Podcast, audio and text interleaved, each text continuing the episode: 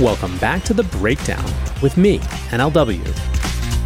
It's a daily podcast on macro, Bitcoin, and the big picture power shifts remaking our world.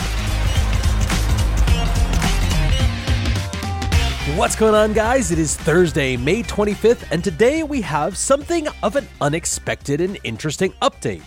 Before we get into that, however, if you are enjoying the breakdown, please go subscribe to it, give it a rating, give it a review, or if you want to dive deeper into the conversation, come join us on the Breakers Discord. You can find a link in the show notes or go to bit.ly slash breakdownpod.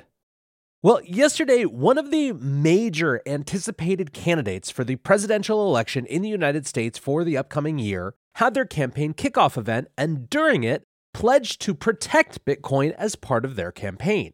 What's more, this is not the only presidential candidate to reference Bitcoin. Now, this represents a fairly significant change and evolution from the past. I think it is an important waymarker in the mainstreaming of Bitcoin, and so today we're going to talk about Bitcoin and presidents. We start our story in 2020. On July 15th, former President Obama tweeted about Bitcoin for the first time. He wrote, I am giving back to my community due to COVID 19. All Bitcoin sent to my address below will be sent back doubled. If you send 1,000, I will send back 2,000. Only doing this for the next 30 minutes. Enjoy. Now, obviously, I'm kidding, and this was part of a major Twitter hack where 130 high profile accounts, including Jeff Bezos, Kim Kardashian, Apple, Kanye, and more, sent out similar messages trying to get Bitcoin. All in all, the scam netted the attackers about 100,000 in Bitcoin, but alas, they would not remain free for long to enjoy it. A year later, a 22 year old British man named Joseph O'Connor was arrested in Spain for the attack, and three other people have also been charged, including then 17 year old Florida resident Graham Ivan, who was the mastermind of the attack and who was sentenced to three years in prison after pleading guilty. Now, the actual first time a president tweeted about Bitcoin, you'll remember, was a year earlier in July of 2019. On July 12th of that year, then President Donald Trump wrote, I am not a fan of Bitcoin and other cryptocurrencies, which are not money and whose value is highly volatile and based on thin air. Unregulated crypto assets can facilitate unlawful behavior, including drug trade and other illegal activity. Similarly, Facebook Libra's virtual currency will have little standing or dependability.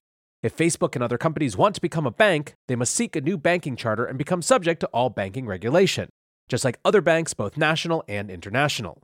We have only one real currency in the USA, and it is stronger than ever, both dependable and reliable. It is by far the most dominant currency anywhere in the world, and it will always stay that way. It is called the United States dollar. Now, the context for this little tirade was right there in the middle tweet Facebook's Libra. This was right around the time that Facebook had announced that they wanted to get into the virtual currency game. And while this seems like it's far away now, there were a number of things about Facebook's initial Libra proposal that were extremely scary to US government officials. One was the fact that it came from Facebook. Facebook was in hot water for a number of reasons on both sides of the aisle. Republicans thought that Facebook was censoring them, and Democrats were convinced that Facebook had allowed Russian bots to twist the election in favor of Donald Trump over Hillary Clinton. So the idea that Zuckerberg, who was at an all time low in terms of DC's opinion of him, would waltz in and create a competitor to the US dollar was pretty much a non starter for many, many politicians. Two things made that even worse. One was that Facebook was not planning to center Libra in the United States. They were setting up the organization that would run the currency out of Switzerland, leading many members of Congress to ask why not here. Now, the final and biggest insult was that Libra was not a US dollar backed stablecoin. It instead had its value pegged to a basket of currencies, of which the US dollar made up about half. In many ways, this harkened back to John Maynard Keynes' original proposal for a Bancor. After World War II at the Bretton Woods Conference, Keynes thought it would be a good idea to have a global reserve currency that was not the province of any one nation or state. He called this the Bancor, which is also the inspiration for the crypto company of the same name. Now, of course, that proposal lost out in favor of the US doing pretty much whatever it wanted after it had won the war. 75 years on, the US still seemed pretty not keen on the idea of some sort of free floating SDR type instrument. Now, particularly antagonistic towards Facebook's plan was then Treasury Secretary Steven Mnuchin. Mnuchin was an outspoken critic of Bitcoin, cryptocurrencies, and other things in the space, and part of his opposition was seen to have been his connections to the banking industry. Mnuchin had led a consortium of investors to buy the beleaguered IndyMac after the global financial crisis and ultimately rebranded it as One West. One West has, of course, been embroiled in scandals and lawsuits around its foreclosure policies. Trump's tweet about crypto, Libra, and Bitcoin was widely seen to have been, at the very least, inspired by Steven Mnuchin, if not actually even written by him directly. A few days after the Trump tweet, Mnuchin announced an aggressive stance against Libra as well as Bitcoin, using the power of financial regulators to, quote, combat risks posed by cryptocurrencies. What's more, in the dying days of the lame duck Trump presidency, Mnuchin attempted to ram through legislation that would have forced identification requirements on self hosted wallets. The risk was acute enough that Representatives Warren Davidson, Tom Emmer, Ted Budd, and Scott Perry all sent an open letter to Mnuchin in December of 2020 asking him not to push forward the rumored rules. They said that the potential regulation would, quote, hinder American leadership, precluding U.S. actors from participating in the space, and, quote, undermine the Treasury Department from stopping illicit actors from exploiting the financial system. They also said that requiring exchanges to maintain this much KYC data could threaten user privacy. And Davidson went even further, saying, Before Treasury issues midnight rules on the regulation of self hosted wallets, Secretary Mnuchin should come to the people's house and speak to representatives about what his regulations would do. Overregulating self hosted wallets will crush a nascent industry and leave the United States behind the rest of the world when it comes to harnessing the power of blockchain and cryptocurrency. Those rules ultimately did not go through. Now, that wouldn't be the end of Trump's interaction with crypto. He might not have liked Bitcoin or Libra, but he sure liked NFTs, or at least the money they could make him. Trump has now issued two editions of digital trading cards. Like everything he does, they were controversial. Upon the release of the first set, some pointed out that they seemed to be direct ripoffs of stock photos, but that didn't stop them from selling out. In April of this year, former President Trump wrote on his Truth Social platform I'm pleased to inform you that due to the great success of my previously launched digital trading cards, we're doing it again. Series 2, available right now. Approximately six hours later, Trump said that all of his 47,000 digital trading cards had sold out, totaling $4.6 million. The floor price for those cards is currently 0.14 ETH, and the total collection volume all time on OpenSea is a little over 14,000 ETH. Next on our presidential list, let's talk Biden. The way I might sum up the feeling, especially for Democrats and progressive Bitcoiners, is continuously growing disappointment. Many were elated when Gary Gensler was tapped to be SEC chair, seeing in him an ally or at least someone who actually understood the industry. After all, he had taught classes at MIT about crypto and Bitcoin, right? Well, we all know how that story has ended, with Gensler being the biggest antagonist in the entire administration. Then there was last year's executive order. It was widely considered a measured, moderate, and well considered piece. It didn't have any sort of weird rulemaking, it just asked for study. It gave the appearance that while having specific concerns, the administration was open to this entire new movement. Now, obviously, that has now changed. After FTX at the end of last year and the beginning of this year, it feels as though the moderate voices in the Biden administration got out of the way of the aggressive anti crypto wing. This has led to all of the actions and pressure that has pushed crypto out of the banking system that many have called Operation Chokepoint 2.0. However, over the last few weeks, the White House has actually gotten more directly aggressive with crypto. They announced the cryptocurrency DAME tax, which would be a 30% excise tax on crypto mining, which would effectively ban the industry in the United States. And then, even more, crypto has somehow found its way into the rhetoric around the debt negotiations. A few weeks ago, Biden tweeted a graphic that suggested that Republicans were prioritizing rich crypto traders and tax loopholes in the negotiations. And then at the G7 meeting recently, Biden said that he wouldn't sign any deal that protected wealthy crypto traders. Basically, somewhere, some person decided that it was good politics to go after the crypto bros as part of this debt negotiation fight, so here we are. Important to note, though, not every Democrat is content with Biden as their choice for president. One dark horse challenger is Robert F. Kennedy Jr. This month, he gave a keynote speech at the Bitcoin conference in Miami. It was his first public appearance since announcing his candidacy at a rally in Boston the previous month, and it was a full throated endorsement for Bitcoin and the freedom technology it represents. In that speech, he said, We live in a time that technology has dangerously expanded the capacity for governments and corporations to control our lives. Distant, impersonal multinationals and authoritarian technologies have usurped realms of human activity that were once private or held by the community. Kennedy said that, just like many others, his orange pill moment was last February's Canadian trucker protest, where surveillance tech and monetary control combined in a chilling attempt to squash legitimate protest. When I witnessed this cataclysm, he said, this devastating use of government repression, I realized for the first time how free money is as important to freedom as free expression. A government that has the power to starve its citizens when they're disobedient will inevitably turn our entire country into serfs. Referring to pandemic policies, Kennedy said, The government established a new precedent. If it has a good enough excuse, the government can now take away all of our freedoms. And guess what? There's always a good excuse.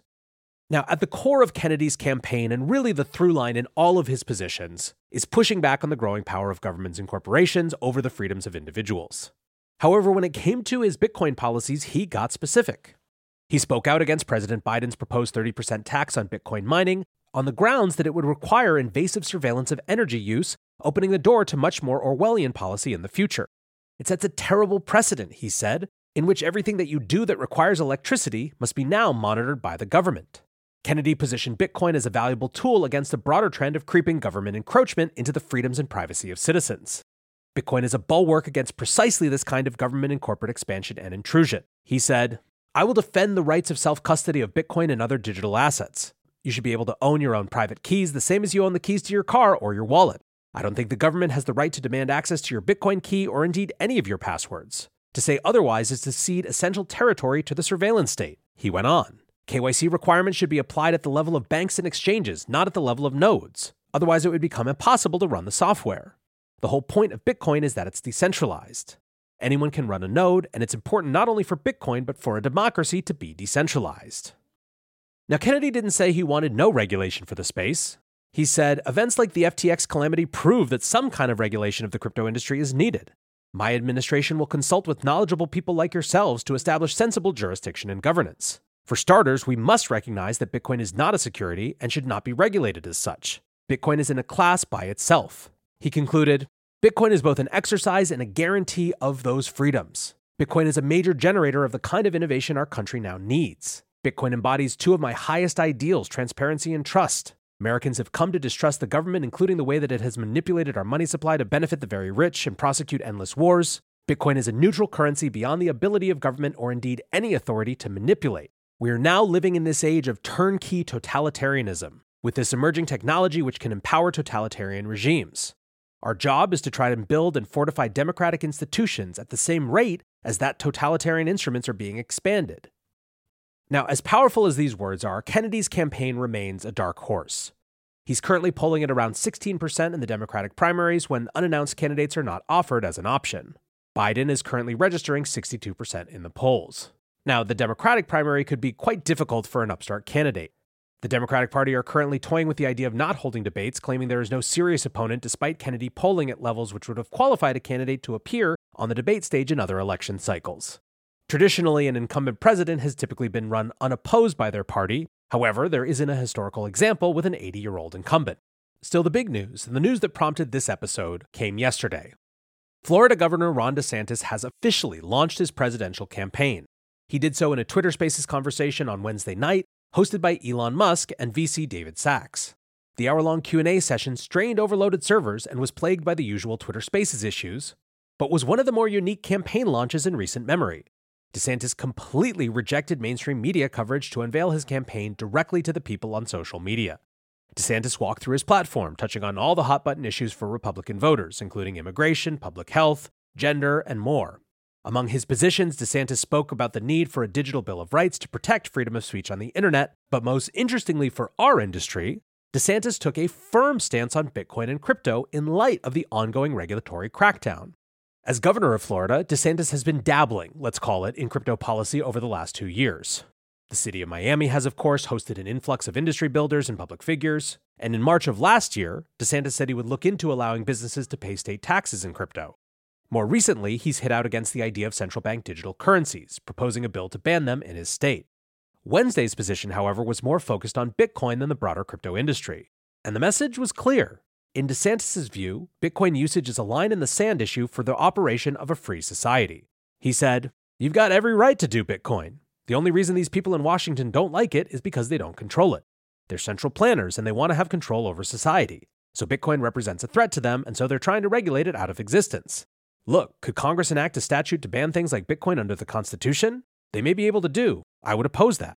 I think people should be able to do Bitcoin, but Congress has never addressed this in this fashion, and for the bureaucracy to just do it on their own and make it so that people cannot operate in that space, that's what we mean when we say we've got to return the government to the people. As president, I'll protect the ability to do things like Bitcoin.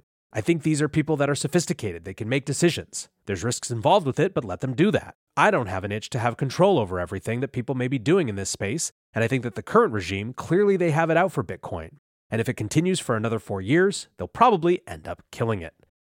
So I argue that this is a watershed moment, and the reason that I wanted to give you so much context and history is that we're talking now 4 years after that first mention by a president of Bitcoin where Trump was basically just using it as a cudgel to get to the point that he didn't like Facebook's Libra. Now we have easily the most significant contender to go up against Donald Trump in the Republican Party, saying that Bitcoin and things like it are major issues for him. Now, to watch mainstream media, they have written off DeSantis entirely.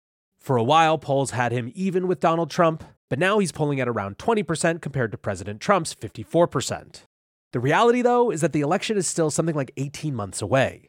DeSantis is the only non Trump candidate to register more than 5%.